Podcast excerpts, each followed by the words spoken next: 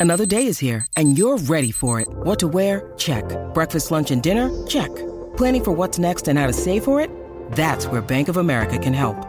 For your financial to-dos, Bank of America has experts ready to help get you closer to your goals. Get started at one of our local financial centers or 24-7 in our mobile banking app. Find a location near you at bankofamerica.com slash talk to us. What would you like the power to do? Mobile banking requires downloading the app and is only available for select devices. Message and data rates may apply. Bank of America and a member FDIC.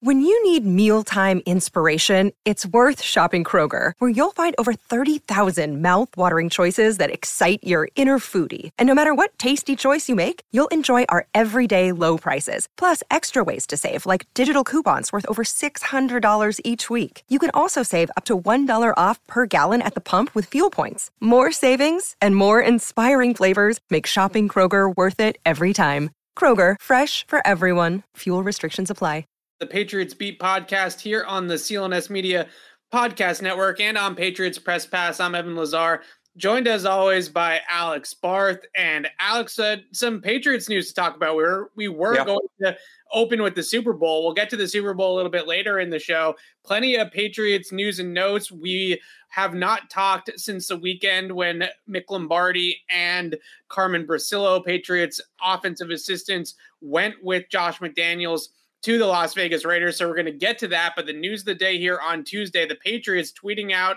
a notice here today that they have promoted college scouting director Matt Groh to director of player personnel. So Matt Groh will now be the successor to Dave Ziegler, who was the successor to Nick Caserio. And when you peel back the curtain here of this decision to promote Groh and not go with a guy with a little bit more of a resume, maybe an Eliot Wolf. I think that this relates to the Caserio and Ziegler promotions as well, in that Matt Groh is one of theirs, right? He is somebody right. that, uh, to use a Bane quote, uh, he grew up in the Patriot way, right? He was born in it. He did not adapt it or uh, adopt it like Eliot Wolf did. He was crafted by it starting in 2011 with the Patriots. As I mentioned, served last year as the college scouting director. His father, Al Groh, is a longtime Belichick Parcells coaching tree assistant.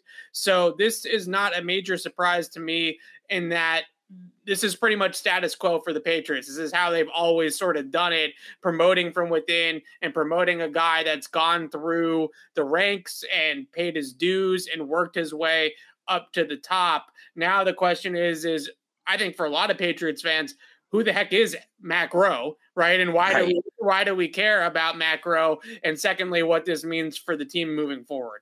Well, the other thing interesting thing about it to me is that when they promoted Ziegler last year, right when Caserio left, and Caserio had been the the director of player personnel since 2008, so they right. hadn't had to make a move like this in a while. Ziegler's background was pretty much exclusively pro personnel, working in pro personnel. So that's players who are already on the roster, uh, you know, working with contracts, scouting other teams, things like that. Now you bring in Matt Groh, whose background is the opposite. It's almost exclusively college scouting. So not to say last year's draft wasn't good. It was, but I don't, I mean, did they do anything? There wasn't really a fireworks move. Like, as much as we are all like, oh my God, they took Mac Jones, that was kind of the expected pick. They moved up to get a player who had fallen, which is pretty textbook, and they kind of went chalk from there. Whereas in free agency, right, uncharacteristically aggressive. So you had the guy with the pro personnel background comes in and you have this massive free agency period. Now you're bringing in a guy with the draft background so that tells me maybe they have a little bit bigger plans or more extreme plans for the draft this year.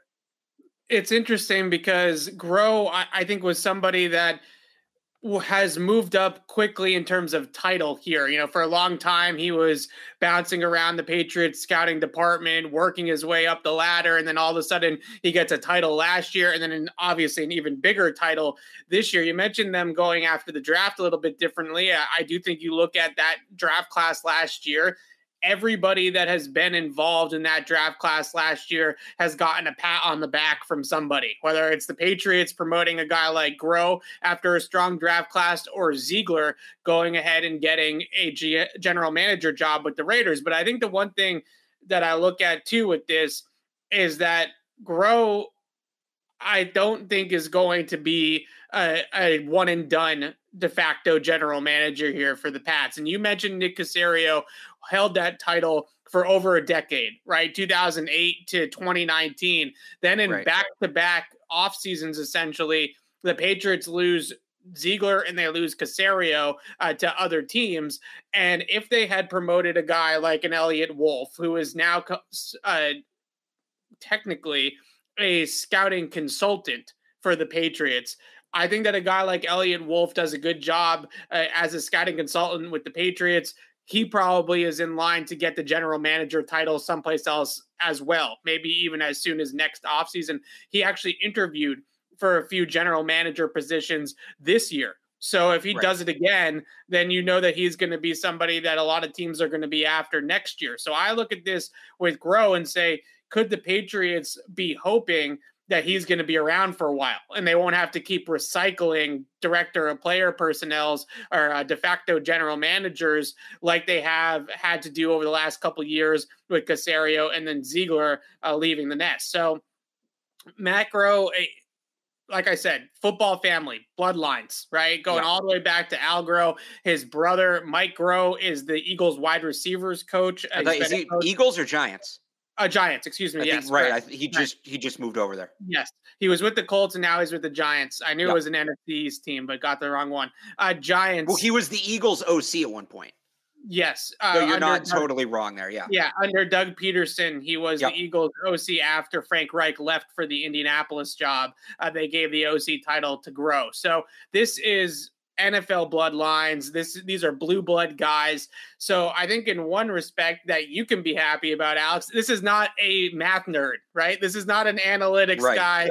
This is not a new age hire. This is not uh, you know Billy Beane or or Paul DePodesta or whatever. This is a blue blood type of old school scouting coaching family that goes back generations with the Grohs. So to me, the, is a little bit of a surprise that it wasn't Eliot Wolf, but ultimately, I think that this is pretty par for the course for the Patriots when you actually look into Matt Groh's background, look at how he's gotten here, and look at what we've seen in the past from his family tying to Belichick as well.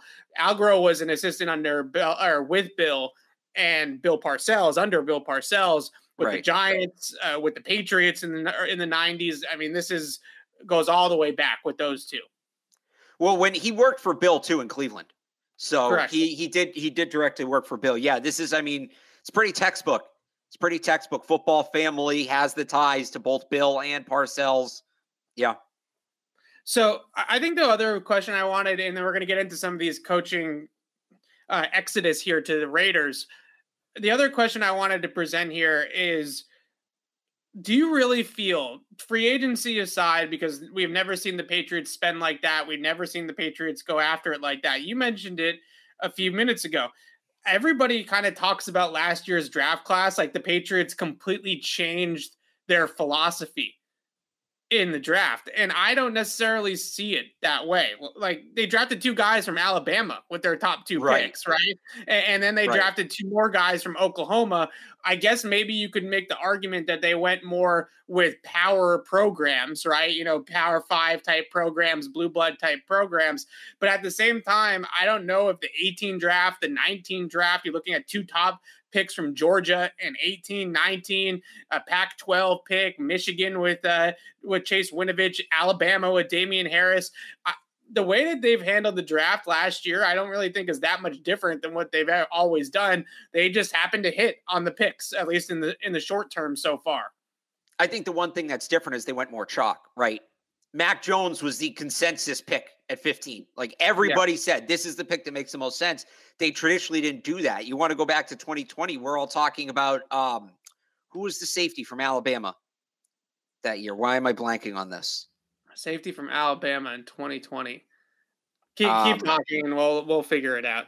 Xavier McKinney. We're all oh, talking right, about right. Xavier McKinney is going to be on the board. They're picking whatever it was, 20 something if and that would have been the chalk pick. Instead, they moved down, they take Kyle Dugger, ultimately worked out, right? But that had kind of been what they did. This time, all right, Mac is the consensus, boom, Mac. Christian Barmore was falling, and he was another guy that was tabbed as a fit. Falling, boom, get him.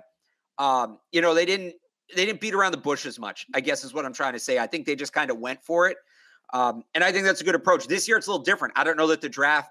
See, the thing is, I think the draft the way it was structured last year, it benefited them to do that. It made a lot more sense to do that last year. I don't know that makes as much sense this year. Again, just the layout of it. We'll talk about this a lot in the yeah. coming weeks, where the, the top tier of this class is probably 16, 17 players.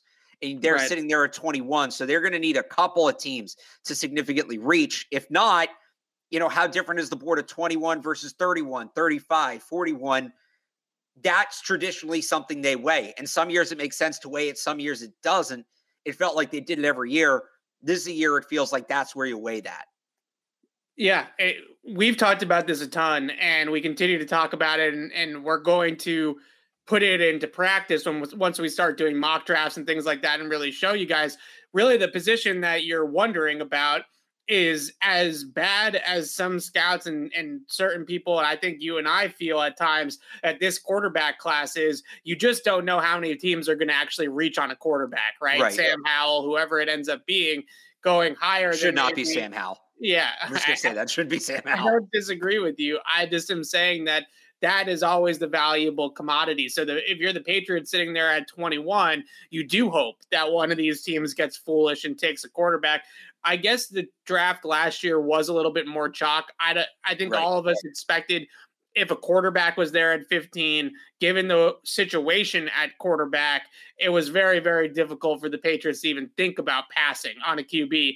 And it also just so happens that Mac Jones, who is probably the best stylistic fit out of the top quarterbacks, was the one that was on the board. So I can see what you're saying about it being more chalk, maybe a little bit more, what's the word, just standard, right? Or we're, we're going to go with the with the brand names. We're going to go with the blue right. chippers. We're going to go with the big time college prospects eh, versus a Kyle Dugger or, or versus somebody like that.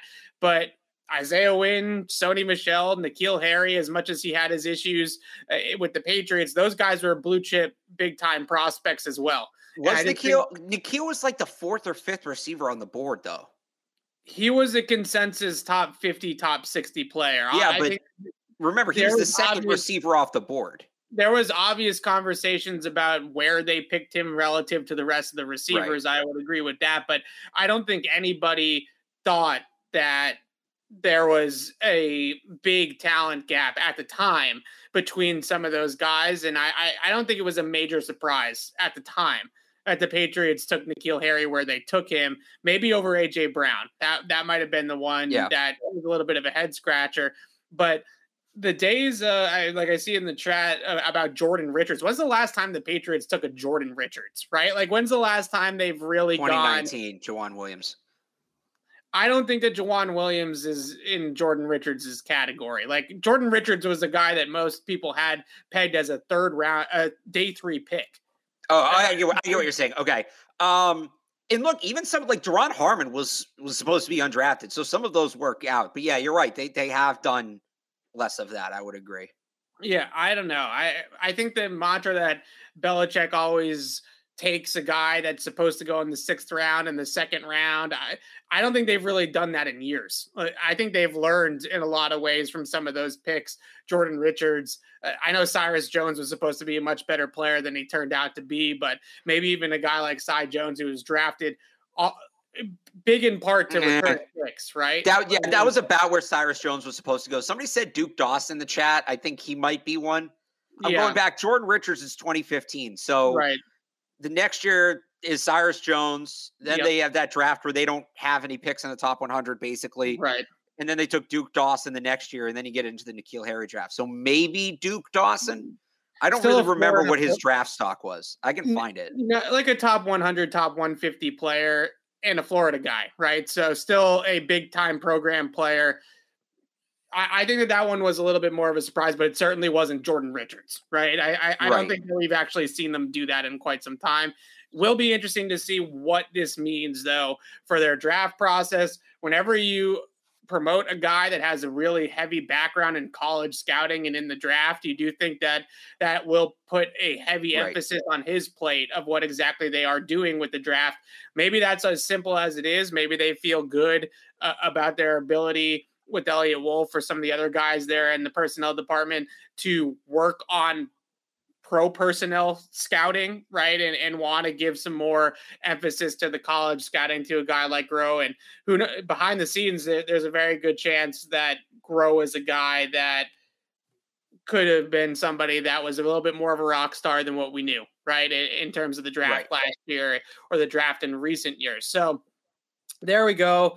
That is yeah. By the way, just want, just to um you want to go all the way back to Ras-I Dowling and Ron Brace and Darius, but like these picks are 15 years ago, guys. Like yeah, the, the, scouting process was completely different. For the yeah. record, Duke Dawson, according to NFL Mock Draft Database.com, was the 78th player right. Uh, on the board that year. The Patriots took him 56th, so maybe around yeah. early, but that's not that's not totally off. Uh, unfortunately, it ends in 2016, so we can't go back to 2015 and see where uh, Jordan Richards was on the consensus big board. But yeah, no, that Duke Dawson a little bit of a reach, but not spectacular. Maybe half a round around. I, I will never forget Mel Kiper's reaction and, and the uh, panel's reaction when the Patriots took Jordan Richards. Right, I mean that was the guy that they had all put in like the sixth or seventh round. Right. And, well, and there was this weird. In the second.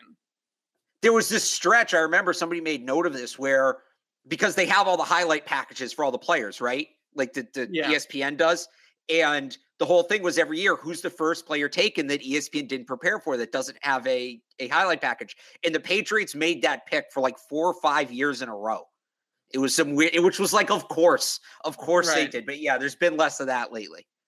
Okay. All right. Let's give a shout out to our friends at LinkedIn. You can use that URL right there, linkedin.com slash beat to post, post your first job for free. It's a new year, but it's feeling harder than ever to find and hire the qualified people you need, especially for small businesses. That's where LinkedIn Jobs comes in. They make it easier to find the people you want to talk faster and for free. Create a free job post in minutes on LinkedIn Jobs to reach your network and beyond the world's largest professional network of over 770 million people. Focus on candidates with just the right skills and experience and use screening questions to get your role in front of the only the most qualified. Then use the simple tools on LinkedIn jobs to qu- quickly filter and prioritize who you'd like to interview and hire. It's why small businesses rank LinkedIn jobs number one in delivering quality hires versus leading competitors.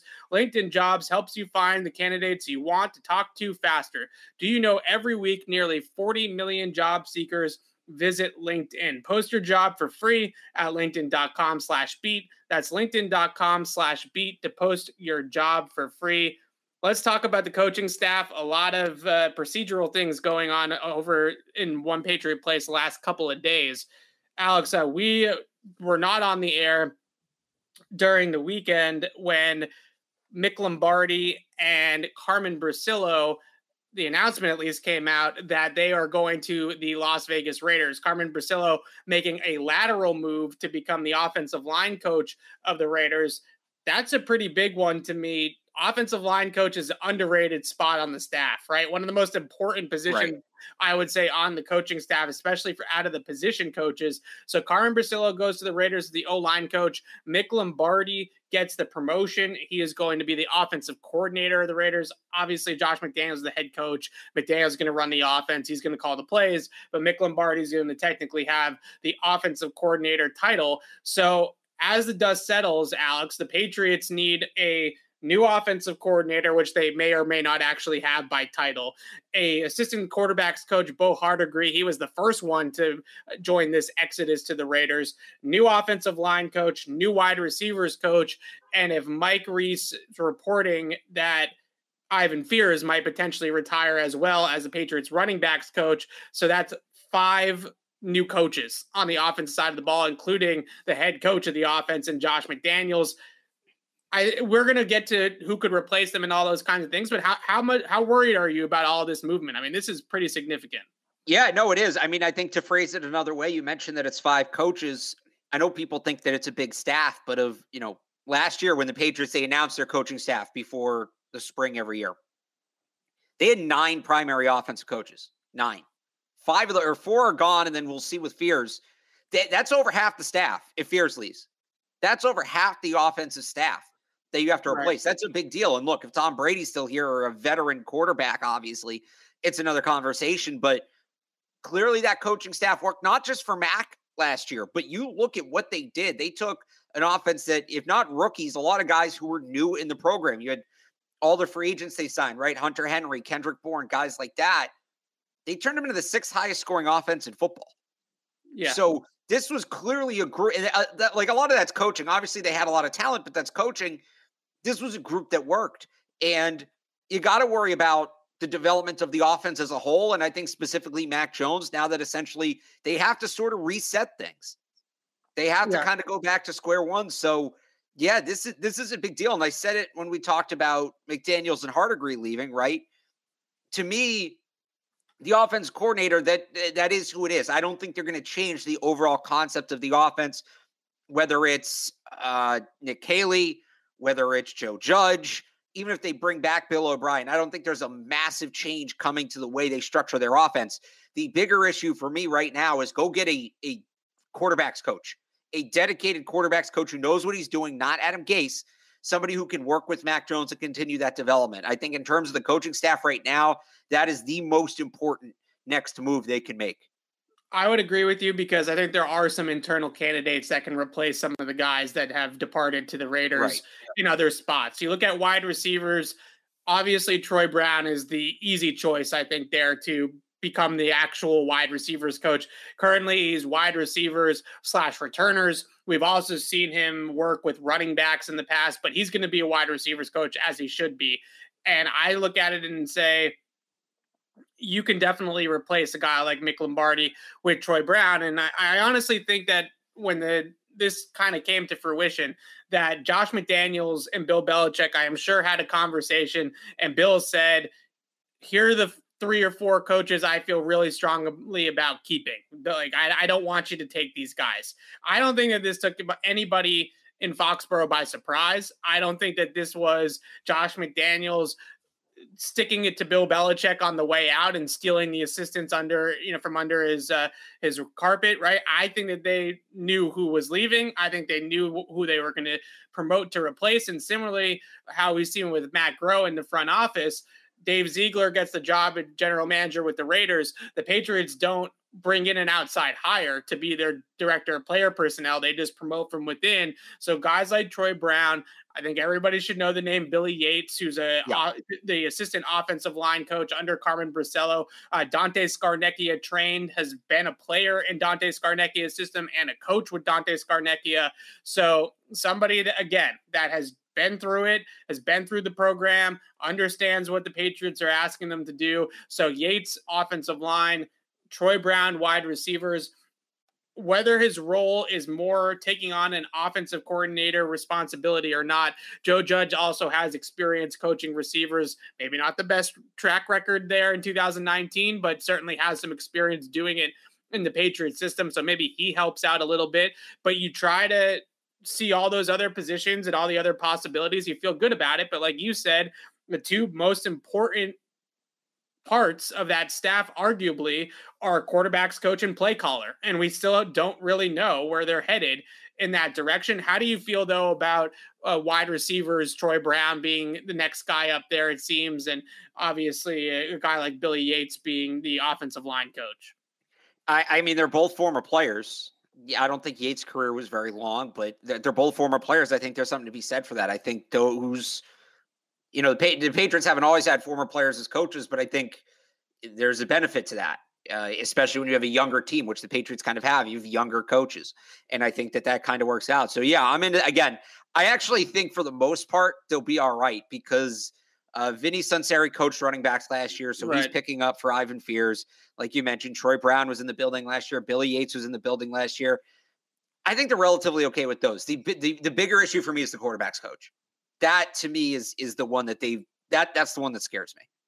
Yeah, I, look, I I am scared about the offensive play caller slash quarterbacks coach. I think in the past, the most successful teams with it have had those two guys essentially be the same person, right? You have the offensive play caller is more or less the guy that's working the most closely with the quarterback uh, right. week in and week out it, look, it, the grass is not always greener, right? We, we talked about this.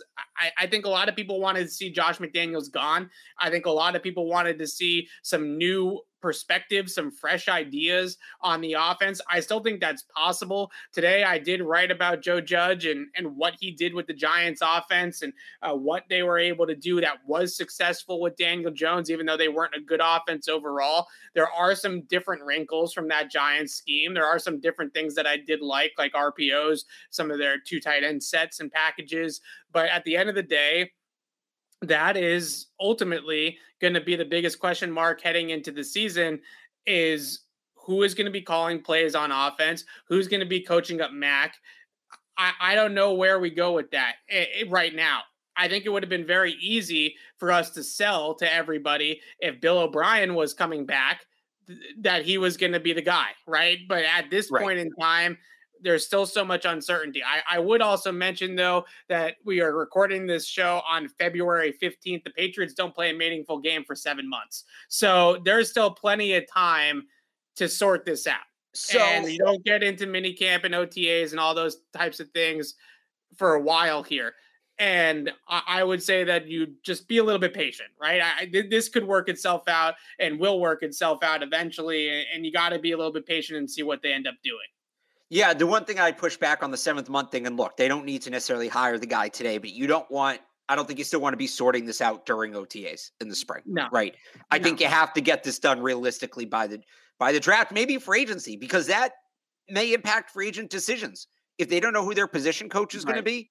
And look, you're not probably signing a quarterback in for agency outside of maybe Brian Hoyer, but if it's an offensive lineman, if it's a wide receiver, they may want to know who their position coach is going to be. That may factor in. So again, I I don't think it has to be done today, but I think the they don't play a meaningful game for seven month thing, so seven months thing is kind of understating the urgency at the same time.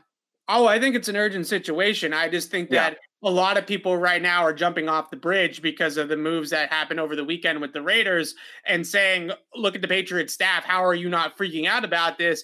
I'm not freaking out about it because we still haven't seen Bill Belichick's move yet, right? I mean, Joe Judge right. is one of them, but I think that there's still multiple moves still here to come. They're going to rework the staff, they're going to figure things out there's also a very good chance that Bill Belichick himself takes a more hands-on approach with the offense and and maybe coaches the offense and Mac Jones himself in a lot of ways. That's what Mike Lombardi threw out there after all these moves happened that Belichick might actually just be his own offensive coordinator, right? right? And, and, and I don't think that that's a terrible strategy. I don't think that that's something that I'm going to scoff at. That if Bill wants to coach the offense, he's Bill Belichick. I'm sure he could coach offense if he wants to coach offense. So let's see. Let's see what they do first before we all start uh, jumping off the Tobin and, and freaking out that they don't have anybody to to replace Josh McDaniels or the quarterbacks coach or what have you. My point is is that Bill Belichick is one of those people that has always got a plan, right? He's always got a plan, and I don't think anything truly takes Bill Belichick completely by surprise. I don't think that Josh McDaniels leaving to the Raiders. I don't think this coaches that Josh McDaniels took with him to the Raiders took Bill Belichick by surprise. I, I think he knew what right. was coming. He's probably been planning for it. He's probably been prepared for it. Now let's go ahead and see what his moves are. If his moves are to move Matt Patricia over to offense and have Joe Judge be the de facto OC, then we can talk about how terrible of a situation it is for Mac Jones. But we still got some time, I think, until we figure out if that's exactly what is going on and we talked about it last week too, Alex. Like you don't know what these guys are until you let them coach, right? You don't know. Right. Everybody has to be a coach for the first time once. Right. You don't know who Josh McDaniels was until he became the the oh, uh, the play caller and the offensive coordinator for the Patriots in 2005 after Charlie Weis left. A lot of people after Charlie Weis left were sitting there saying that the Patriots offense was in trouble right? They lose Charlie Weis, they lose, lose Romeo Crennel in the same offseason uh, to head coaching jobs, and and look what happened. And they didn't really miss a beat. So I, I, well, I at the same time, they didn't win a Super Bowl for ten years. That kicked off their longest title drought under Belichick. I, I, sure, but I don't think that that was the biggest reason why. I mean, they they made it to an AFC title game. They made it to a That's Super fair. Bowl twice. That's fair. So I, I don't know if it was really you know sometimes luck doesn't necessarily go your way in the big game, as the Bengals can attest to, right? So it's right. I want to take a second to shout out our sponsors at betonline.ag. Football might be over for the season, but basketball is in full steam for both pro and college hoops. From all the latest odds, totals, player performance props to where the next fired coach is going to land, BetOnline is the number one spot for all your sports betting needs. Head over to the website or use your mobile device to sign up today and receive your 50% welcome bonus on your first deposit. Just use our promo code CLNS50 to get started. And it's not just basketball. BetOnline is your source for hockey, boxing, and UFC odds. Right to the Olympic coverage is the best in the business. From sports right down to your favorite Vegas casino games, BetOnline is your number one online wagering destination. Bet online, the fastest and easiest way to wager on all your favorite sports and play your favorite games. Bet online, where the game starts. Let's talk about some outside candidates, though. I, I think a lot of people. Uh, so a name that I texted to you the other day when I saw that Bill Belichick spent the weekend with Urban Meyer. Urban Meyer, Adam Gase, these are not names that offer much confidence, much excitement whatsoever for the Patriots. But Urban is a guy that clearly has a good relationship with Belichick off the field. Uh, Belichick has talked about consulting with Meyer, uh, using some of his stuff, all those types of things. I, I, would venture to say that this is probably a little bit more of a long shot than anything else, especially with the way that Urban Meyer ended in Jacksonville. I would think that he would want to go back to college, right? He talked about right. how different it was from college to the NFL, and he seems more comfortable in college. I would put Urban Meyer at a very low percentage. Guys that I would put at a higher percentage, maybe a little bit lesser known, obviously, than Urban Meyer, like a Jerry Schuplinski, uh, like a Chad O'Shea, maybe coming back. But O'Shea is currently the passing game coordinator for the Browns, so he would have to have a promotion and title, probably be the offensive coordinator uh, to lure him out of Cleveland. Zach is Robinson Cleveland a good situation right now? No, it's is, not a good situation. So I, he make a lateral move to get out of Cleveland is the question. He might because that thing you know, it's it's going to be really interesting there this year. What's going on with Baker? I if I have an out, if I have a lateral out, and I'm Chad yeah. O'Shea, I might take it. I might. Yeah, uh, from what I've heard about Chad O'Shea and Bill Belichick, and the separation there was not exactly the easiest departure when he went to Miami with Brian Flores. I, I don't know if there's a whole lot of love lost between those two over some things in the way that it Fair ended. Enough. But maybe bygones be bygones and and you kind of let put that aside when you need uh, to fill your staff like the Patriots do. Idea Zach Robinson's a great one from the Rams, but I assume with Kevin O'Connell taking the Vikings job that Robinson's in line for a promotion out in LA now to maybe even offensive coordinator or pass game coordinator or something like that. So you're going to have to incentivize him to come here it's not a whole lot of pickings. You know, that that's I think the the little bit of concern. If Bill O'Brien's not coming here, nobody wants Gase. I I, I get that. I, I I'm not as sour on Gase as everybody else. I'm not gonna lie. I the main reason is is because at least Adam Gase is somebody that has coached quarterbacks and called plays at the NFL level. Yeah, his resume and his reputation recently is not great in Miami and New York, but he's at least somebody who is freaking done it, right? Okay, I mean, he hasn't done these, it well. I, he's done it. Evan, though. I threw a football in my backyard growing up. I've thrown a football. Can I play quarterback in the NFL? Eh, he he didn't do it well. He didn't do it well. He he every single stop was a joke. Nobody's nobody's sitting here and saying that they should give the keys to Adam Gase to completely restructure the offense and start from scratch and build his own playbook in New England. You're you're bringing in somebody to run your fundamentals and your scheme right? So I, I don't know. I just I, I'm looking for somebody with some experience. I'm looking for somebody with a resume. I'm looking for somebody that has called plays on the offensive side of the ball, that has coached quarterbacks on the offensive side of the football, and they don't currently have that on the staff. I think they are really high on Nick Caley. I think that he's a guy that could potentially call plays for yeah. the Patriots this season. I just I don't know. Like Joe Judge, is is he the answer? Like you're you're really that much more confident in a guy like Joe Judge than a guy like Adam Gase or a guy like even I'll even put Urban's name back in the conversation. Like you're that much more confident in that approach than somebody like Adam Gase coming in. I, I just don't know how you could be. I, I Adam Gase at the bottom of my list. Urban Meyer's probably second to last. That's that's I just I saw what he did with Darnold. I saw what he did I with Tannehill. I think I've Darnold just stinks though.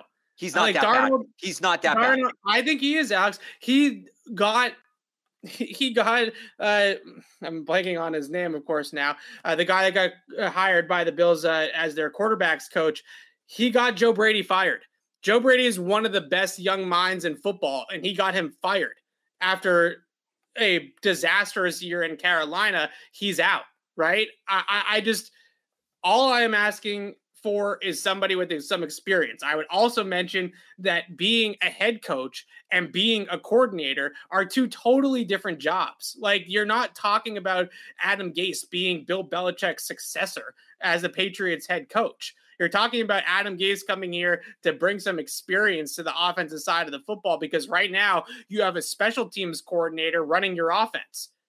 It, it just I don't think that it's as big of a responsibility as uh, in terms of aesthetic and all that kind of thing as as people are making it out to be. Like he's not the head coach of the team. He's I just see. coming here to help on offense. But he also wasn't good as a coordinator. He was the offense coordinator for the Bears in 2015. That's the last time he was a, a coordinator, not a coach. And they were bottom 10 in the league. They were bottom 10 in the league in scoring, and he got a head coaching job off of that. He's like Arians. He used to shower next to Peyton Manning, so teams have value. Teams value him. That's it. That's it. Well, like, that's the bottom of the list. Give me a better solution as somebody because we know their parameters. We know that they're not going to hire outside the circle of trust. We know that they're going to keep the system the same and they're not going to pull. I know a lot of people would love to see them go after Eric Bieniemy. Eric Bieniemy has grown up and lived in the West Coast verbiage.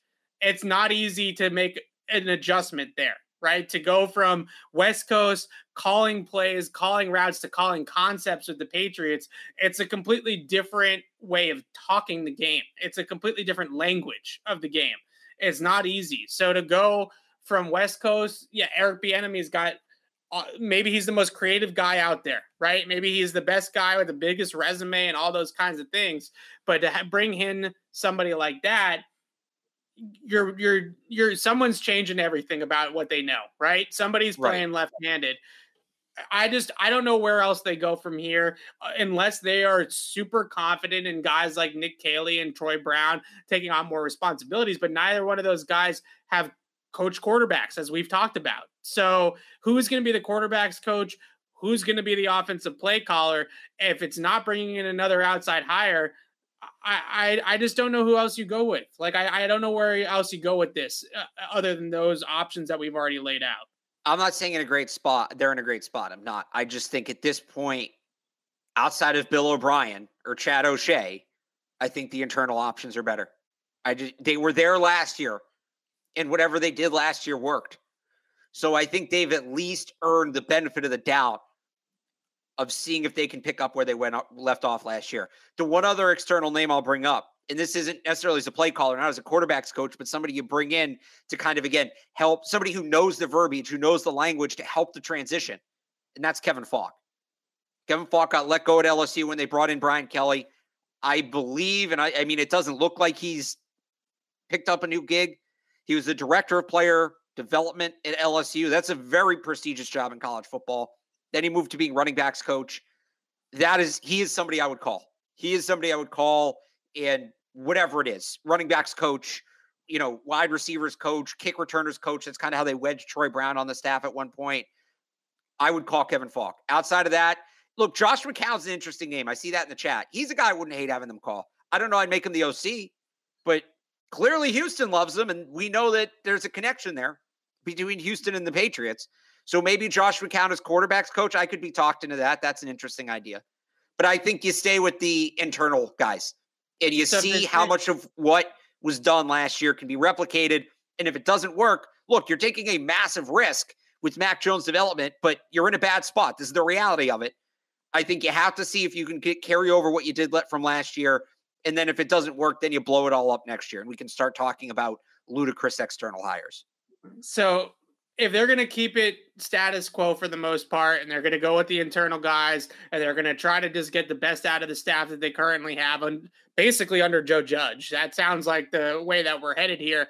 Then a guy like Jerry Schuplinski is a guy that we should be talking about a lot as the quarterbacks sure. coach because he was the quarterbacks coach on Joe Judge's staff with the Giants, right? So this is a guy that not only follows Judge but has also worked with the Patriots for years from 2013 to 2018. So if we're trying to predict where they're going to go from here, the moves to keep it in house, to keep it in the tight inner circle, are to let Judge essentially take on the offense with a guy like Jerry Schuplinski at quarterbacks coach, and then everybody else on the staff just moves up a peg, right? Billy yeah. Yates is your offensive line coach, Troy Brown is your wide receivers coach, Nick Caley obviously stays on at tight ends, and that's the direction the Patriots are in. We're not sitting here and trying to sell to anybody that this is a great spot to be in. It's, right, it, but I, this is not. But this is the reality of the situation. If they are not going to aggressively pursue a guy like Bill O'Brien, who's really, when you come down to it, there's not a lot of other options uh, to make a splash other than Billy O'Brien. Eh, I, right. I can't even really think of anybody else that I go to. I'd be like, oh wow, that would be a real great get. Like that would be a great hire to to run the offense to replace Josh McDaniels. They're probably better off, like you said, hoping that a guy like Nick Caley blossoms into that person, right? right. And, and can be the 2005 version of Josh McDaniels here in 2021, 2022. That they're probably better off with something like that. Yeah, no, I think what you just laid out, and again, is it a great situation? No, but given where we're at right now, and we just have to react to the reality in front of us, I think that's the best option. I think, you know, if you bring in Schuplinski and Falk, whatever, but, you know, kind of sticking with the group you have now, there are some interesting names in the chat. Uh, you know, again, I, I, mentioned McCown. Somebody brought up McCown. That was a good one. Jason Garrett's a really interesting name, too. I'm oh, not yeah. sure how I feel about that. I would have to think about it. No, you're language out. problem again. Air Coryell guy, right? Not okay. a not an EP guy. Slant flat 900 times a game, right? Like that that playbook. The one good thing that the Giants did last year was that they ran a decent amount of RPO an option for Daniel Jones. They knew that Daniel, in order for them to have any semblance of an offense, they were going to have to use Daniel Jones's athleticism as a strength. He's not to say not to be like that guy. He's sneaky athletic, right? He he can move yeah. around a little bit. He can run a little bit. They did adapt the playbook a little bit to include some more quarterback run elements into that package. But other than that, it's a very rudimentary scheme, like very basic, very bland, very vanilla it, was it's it is exactly what you expect, right? It, the ironic part about it is is the Cowboys hired Mike McCarthy, who's basically the same freaking thing, right? they right, they just yeah. have like slant flat the slant flat, but at the same time, yeah, you know, guys like Jason Garrett at least have some chops, right? They've been head coaches in the league, they have experience, right. but yeah, very bland, vanilla type of scheme. What do you what do you think of McCown as a quarterbacks coach? I think McCown needs a job because he's not going to he's eventually someday going to be a head coach i would think in the nfl but he's got to pay his dues a little bit more than what he has especially with the climate that we have today in the coaching hires. So he's going to have to be a quarterbacks coach. He's going to have to be a play caller potentially down the road before he gets a job. So i don't hate the optics of it, I think there's a chance of that uh, working out for the Patriots, at least having somebody that has played the position. I'm not sure how much different it is than just having Brian Hoyer in the building at, at that point, but I guess it can't hurt to have two of those guys. I would say when it comes to max development, if they keep the playbook exactly the same and they keep the structure of the offense exactly the same, I'm more concerned about who Mac Jones is working with in the offseason than who he's yeah. working with during the season. Is he with Jordan Palmer? Is he with Quincy Avery? Is he with Tom House? Like, is he with these guys? Is he working out with quarterbacks coaches, mechanics coaches, guys that will maximize velocity and uh, fine tune his mechanics to get the most out of his uh, his arm strength and those types of things? I, I think that they're going to keep it pretty much chalk for Mac in terms of what they're actually going to be running uh, when he gets in there next year. But the question is, is how much work is Mac going to actually put into himself, into into his body, into his mechanics, in the offseason? That that's I think a bigger question for me than who they're definitely, you know, who they're going to have running quarterbacks because I think they will bring in somebody that has some experience doing that. Yeah, I just I I think that's the most that answer is the most important hire right now that they can make is who is that person, regardless of what Mac does over the offseason. Yeah. I Nick Caley. I, not that he's going to coach quarterbacks, but I think in terms of play caller, it, it's really looking like a guy like Nick Caley has got the inside track to that. And there's some whispers that he's, you know, a, a much a very capable offensive mind. So, somebody that might be able to be the guy that Patriots fans want. I know a lot of the Patriots fans, as uh, David here in the chat, uh, how many times uh, did we hear this last season about Josh McDaniels, Alex? Right, you know the Bolden third down runs and the uh, the unsuccessful plays on early downs or the lack of aggressiveness on early downs. We heard what David's saying here all season long. The question is. Is was that McDaniels?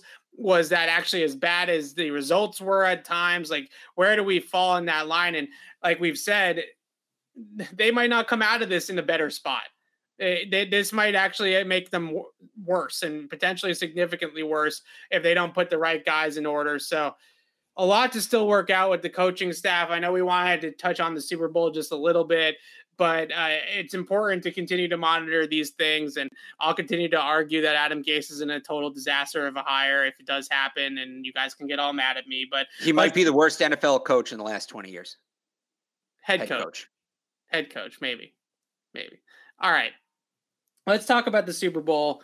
Are you a the refs job the Bengals and that's why they lost kind of guy, or are you somebody that's crediting the Rams and how they put this whole thing together? Yeah, I, I can't do the refs thing. I can't. These people yeah, are saying this is the you know the worst officiating. Go back and watch Super Bowl forty. Right? Is it forty? The Seahawks Steelers one. Do you know what I'm talking about? Yeah.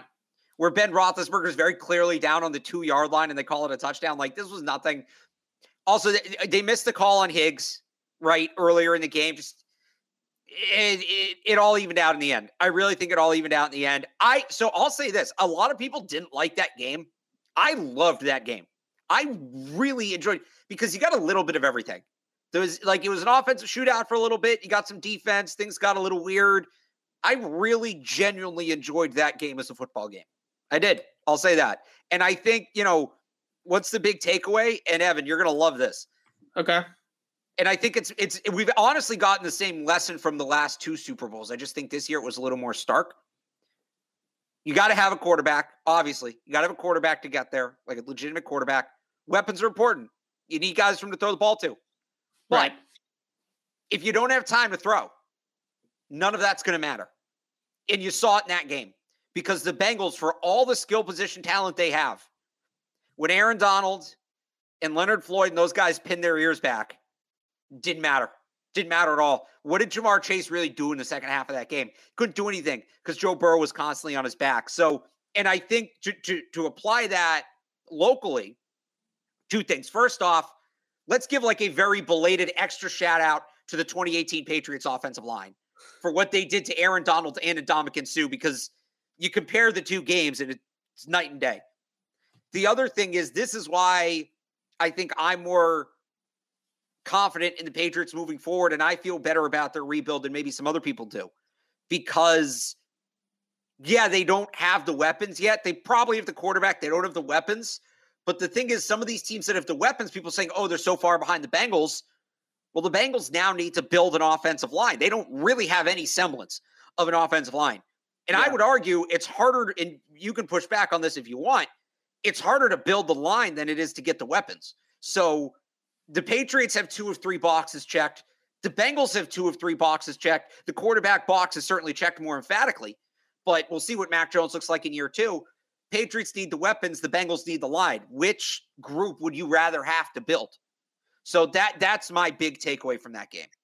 So because I'm a sicko, I watched that game and I said, look at how like when's the first Patriots if you're drafting the three teams, right? Right, and you take the Rams receivers, the Bengals receivers, and the Patriots receivers. How many Bengals and Rams receivers do you draft before you get to the first Patriot receiver? Six, at least, at least four or five, five right? Because yeah. you have Odell, you have Cooper Kupp, you have Yeah. Higgins, you have Boyd, you have Chase, obviously, right? So at least five, I would say. I, I think you can make an argument between Boyd and maybe Jakobi Meyers.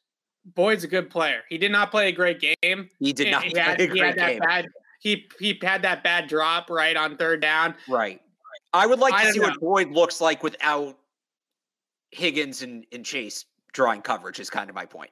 Fair enough. I would. Well, Boyd actually had a thousand yard receive, receive, receiving season. Wow, I can't talk today. A few years ago, without those two guys. So, And what Jakobi had like what 980 last yeah, year. yeah, So- something like nine hundred, something like that.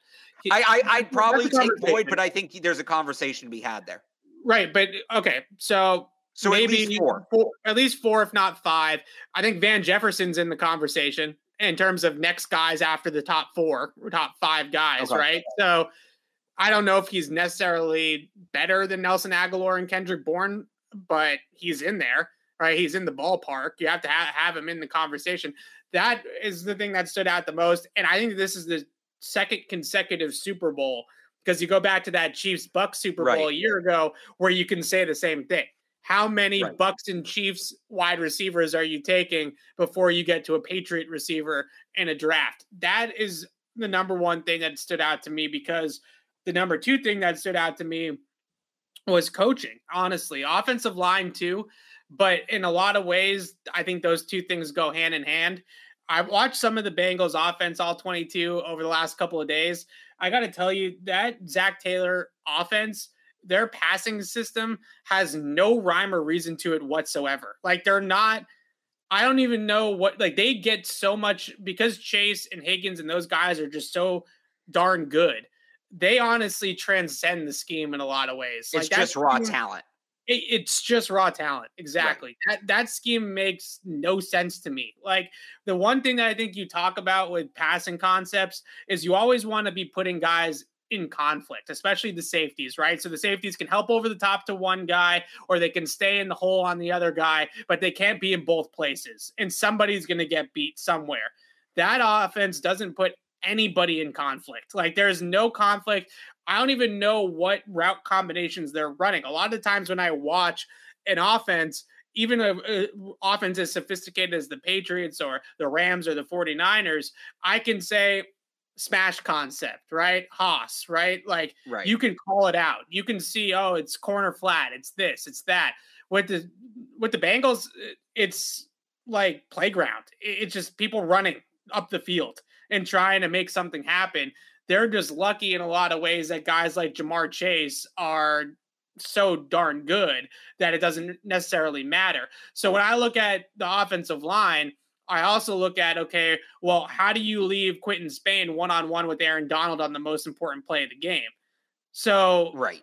as bad as the Bengals offensive line might be talent wise, a lot of these things, if their passing system put defenders in conflict, actually ran actual route combinations that I can explain or put some rhyme or reason to, if their coaching was better in terms of their protection schemes and they're not running five wide empty five man protections and asking Quinton Spain to block Aaron Donald on the uh, fourth in the Super Bowl, then maybe I could have some justification there with the way that they ran things. So ultimately, I, I looked at this game and I said Zac Taylor versus Sean McVay was a huge, huge mismatch.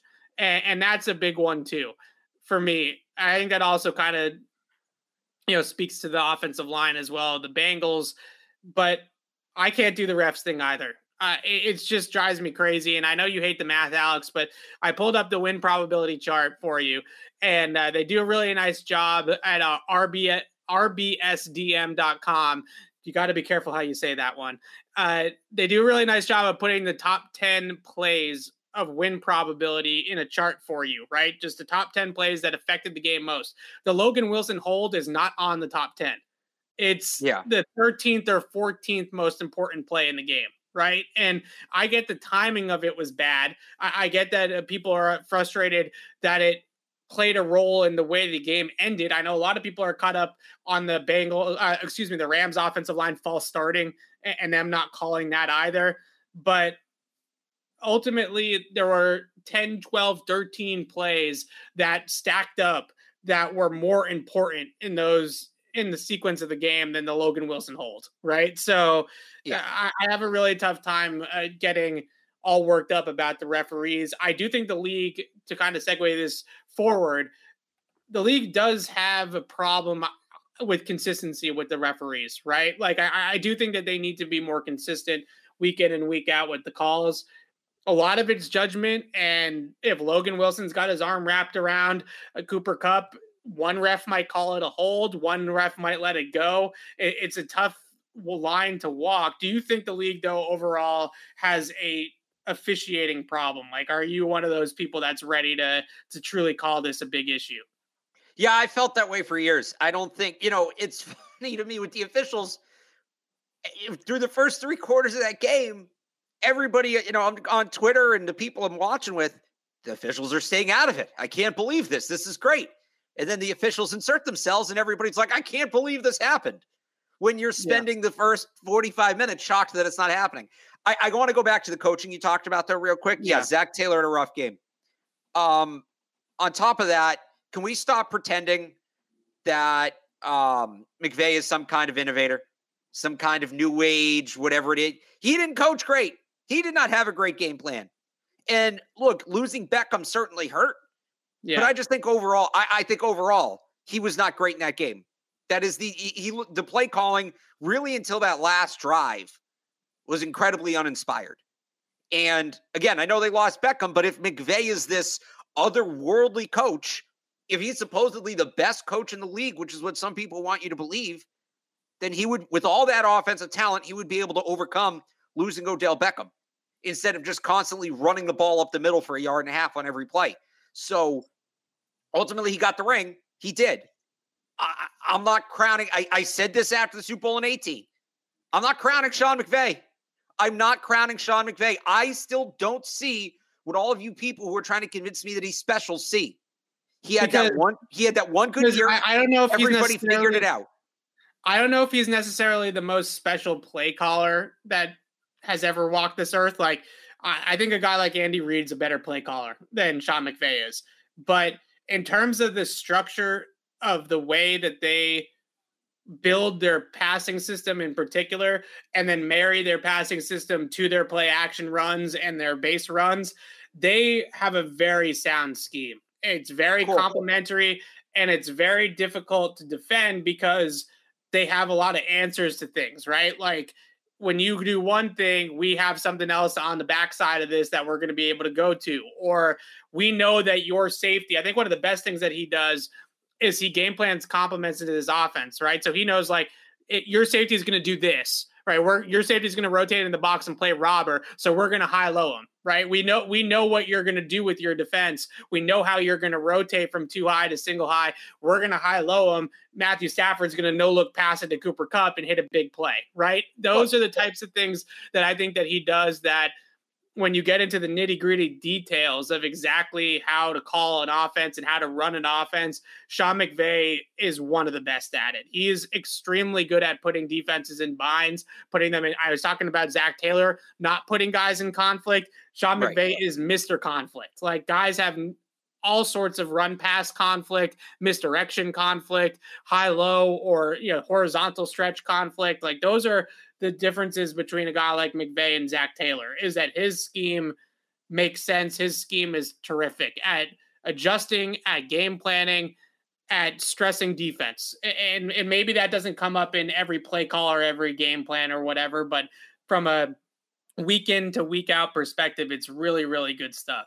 Look, I'm not saying he's a bad coach. Okay, yeah. he's a good coach. He's one of the better coaches in the league. But the people who, what is he now, four years in, five years in, are trying to tell me that he's already reached Andy Reid's level, Sean Payton's level, that he's one of the greatest offensive minds of all time, and one of the greatest yeah. coaches of all time. The people who, even before he got this ring, were saying that he was the modern Belichick. I still don't see what those people see. He's a good offensive mind. He introduced some new things that were unstoppable for a year until Belichick figured them out, and then everybody copied it. I don't, good coach. Then he's good coach. Then he's top half of the league. But then he's adapted. I think that's the other thing with him that you're not giving enough credit. Like he's adapted. Turned, yes, so they have turned into like they've they've turned into a lot of empty. Right? They ran a lot of empty in the Super Bowl. Right. when they played the Patriots in 2019, they were heavy condensed all the time, right? And I say they're not really heavy. They were three wide receiver, but they were condensed all the time. They still run condensed. They still ran plenty of that in the Super Bowl. But then when it wasn't working, last drive of the game, they they clear it out, right? And and they go more spread. That wasn't necessarily something they did in 2018. I I, I agree with you. I don't think that he is Andy Reid yet. I don't think that he should even be talked about in Bill Belichick's. That that's what I'm saying the people who, who want to already Gruden, put him in the Hall of Fame. Jon Gruden, I think, has been a really good comparison for him. I'm not talking about the Jon Gruden we know now, right? Talking right. about the Jon Gruden with the Raiders and the Bucks. Now let's see, like Jon Gruden, he he got almost he won one and then kind of you know faltered, right? Just like Sean McVay right. did. Let's see what Sean McVay does now. That yeah, that, that's all I'm saying. The people who are already putting Sean McVay in Canton, relax relax. Like good coach, good yeah. coach. I you know I think most teams in the league would would be happy if they hired Sean McVay as their coach. He's not a generational coaching talent. He he's not even close yet. Like that's that's the talk we need to push back on a little bit. Fair enough. I, I think that he's for somebody that loves to watch offense and, and loves to break down the scheme of offenses and things like that. He's one of the funner tape studies in the NFL. Let me ask you this what so the, the guy you described so you know in terms of play calling in terms of sequencing and play designing he's brilliant yeah. the play calling's inconsistent would you say that's an accurate description of sean mcvay sure i yeah okay. i think i mean in some games he's hot some games he's not i think that's perfect pretty much every play perfect caller. so excellent play designer excellent at sequencing plays together the play calling is hit or miss what's the difference between sean mcvay and, and josh mcdaniels then not much, honestly. Like I, I, think that there, there you go. No, always, yeah, that's why I've always been so high on Josh, though. Right? Is because right. he's he's got does a great job of doing. If you talk to people that game plan against Josh McDaniels' offense or Sean McVay offense, what they constantly do is they take the guy with the most run pass responsibility on the defense. Who's the right. guy that has the most on their plate? and they put that guy in a blender for four quarters, right? They make sure that that guy has to think through every key, every read, every adjustment, all of it. And those types of coaches are that's that's coaching. Like that's what it's all about. You can go out there and you can roll out Ja'Marr Chase and Tee Higgins and Tyler Boyd and Joe Mixon and put up points with Joe Burrow as your quarterback because your offense is so darn talented, like Zac Taylor did all season, or you can coach right? And right. a guy like Sean McVay coaches, a guy like Kyle Shanahan for all of his flaws coaches, Josh McDaniels coaches. Is it always perfect? No, it's not always perfect, but there's always a rhyme, a reason, an understanding of what everybody's supposed to be doing, and a explanation from a football sense of this is why they ran that play. This is why they, they're running this play. This is what they're trying to do here. That those are the types of guys that I always look at and say, you know, I, I want that for the Patriots. McDaniels was one of them. They, he he walked out the door, unfortunately, and that's what I think why to bring it all back to the Patriots. We're also worried about this offensive coordinator situation, is because for all of his flaws, for all of his Brandon Boldens and screen passes on second and twenty, and all these types of things, we could watch Josh McDaniels' offense on Sundays from a schematic perspective, maybe not a game plan or a situational perspective, but from a schematic perspective, and see an NFL offense, like see what we want to see in terms of uh, what they were doing as a group. Uh, we don't know that now. We are in, in uncertainty land right now. Now we right. don't know if that's going to come through the door. So it'll be really interesting to see. I, I like Sean McVay. I'm not as I, I, don't think he's the second coming. I don't think that he's in the Hall of Fame. I, I don't think Matthew Stafford's a Hall of Famer either, to be honest with you. Uh, but I, I still think he can be. I still think Stafford could be. He's not. If he retired right now, he's not. But you know, I, I was talking to my brother about this. He actually, I thought I made a pretty good comparison in Brett Favre, and you know, if stat, so how old Stafford? Thirty four, I think, right? Thirty five, yeah. something like that. So yeah, right now he's probably not. And there have been other quarterbacks who were definitive Hall of Famers at 34, 35. Stafford plays another six to eight years like this, like Favre did, then then yeah, I think the longevity becomes enough where you overlook some of the rough years, and it's just impressive how long he played at a high level. So that's right. been an interesting conversation. Stafford, if he retired today, not a Hall of Famer by any sense, but I don't think the door is shut where he can never be one either. So last thing here on the Super Bowl, then I'm gonna wrap it up. The other conversation that I find really fascinating is everybody that has expected that Joe Burrow is just going to make it back to another Super Bowl. You know, the odds are very much stacked against him, right? That he's right. going to make it back to another one, especially when you lose the first one. I think the automatic assumption is uh, young quarterback, really good player. Assumption is that he's going to make it back. Aaron Rodgers still hasn't made it back. Drew Brees only made to one Super Bowl. Russell Wilson goes to two back to back, still hasn't gotten back there since, right? I mean, we can go right down the line. Kevin, I'm old enough to remember when Jared Goff was going back. Right. I mean, there were guys like Peyton Manning and Tom Brady who are generational all time greats right. that did make it back. John Elway made it back. But now we're talking about top five quarterback, Hall of Fame quarterbacks of all time, right? I, I we're not there yet with a guy like Joe Burrow. If I was a Bengals fan, and if you are a Bengals fan, shout out Trags, this is not necessarily a guarantee that you're ever going to make it back to this point. And if you're Cincinnati, uh, you have a lot of work to do that you need to think about from a roster building perspective. Yeah. Because if you just stay complacent and think, oh, well, we were so close this year, let's just run it back and we'll get the ring next year, it doesn't work like that in the NFL. No, even Mahomes, right? Mahomes, yeah. they were saying, oh, Mahomes is going to win six in his first eight years. He right. got back one more time, lost, and now he, and this, then this year he didn't get back. The other thing you talk about work you have to do, Joe Burrow's not going to get back if he can't stay healthy. You right. protect him. You got to figure out, like, I, I'm still waiting for the report that he played the fourth quarter of that game on a torn ACL. That's yeah. they said like, was right? the knee. They said there was no no serious damage. Yeah. I. It, but it easily could have been right. It easily right. could have been. You've got to make. You've got to protect him long term. They need to invest heavily. I saw Doug Kyed did for PFF. I actually got a good laugh out of it. Did a full offensive line mock draft for the Bengals, and it yeah, they kind of do need to do. Yeah, they might need some new corners too, but right it's it's not a guarantee get back. And the A, the AFC is stacked, as we've talked about. The AFC is loaded. Yeah. It's not that simple. And look, will Joe Burrow? Am I saying Joe Burrow will never make another Super Bowl? No, he's incredibly talented, and assuming they keep him healthy, he should be able to play for eight to ten years at least. But right, yeah, and I mean Andrew Luck's a good comp. Andrew Luck obviously never got there, but he never really. Right. right. He never really got to be the player he was supposed to be because he was wasn't protected. I think with the Bengals specifically, that conversation of going back with Burrow is so interesting because they got to keep him healthy. They've got to keep him healthy. It's a really interesting conversation because uh, that's always the narrative that comes out after a young quarterback right. like Joe Burrow loses the Super Bowl. Oh, he'll be back. Don't worry about it. It's year two. They got a long runway with this guy. And more times than not, uh, actually, the vast majority of the time, they never make it back.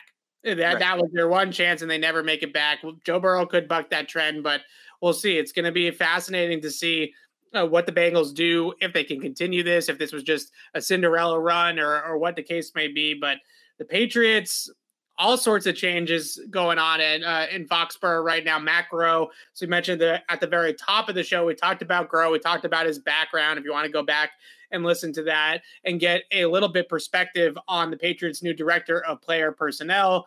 The Patriots' offensive coaching staff still in absolute shambles. Uh, Alex and I will continue to monitor it, continue to talk about it here on the Patriots Beat podcast. We'll be back on Thursday. We were going to do a mock draft. We might be a little bit too soon for a mock draft, unfortunately. We looked into some of the simulators. We don't know the full draft order yet it's not as easy as we thought it was going to be. PFF's so, also missing half the players, not just punters, like wide receivers. Yeah. yeah, so we might have to go with another Q&A on Thursday, but we'll definitely do a show on Thursday. We'll talk more about all these types of things. So we'll see you guys then. Thanks so much for listening. For Alex Barth, I'm Evan Lazar. Thanks for watching, everybody. We'll see you Thursday.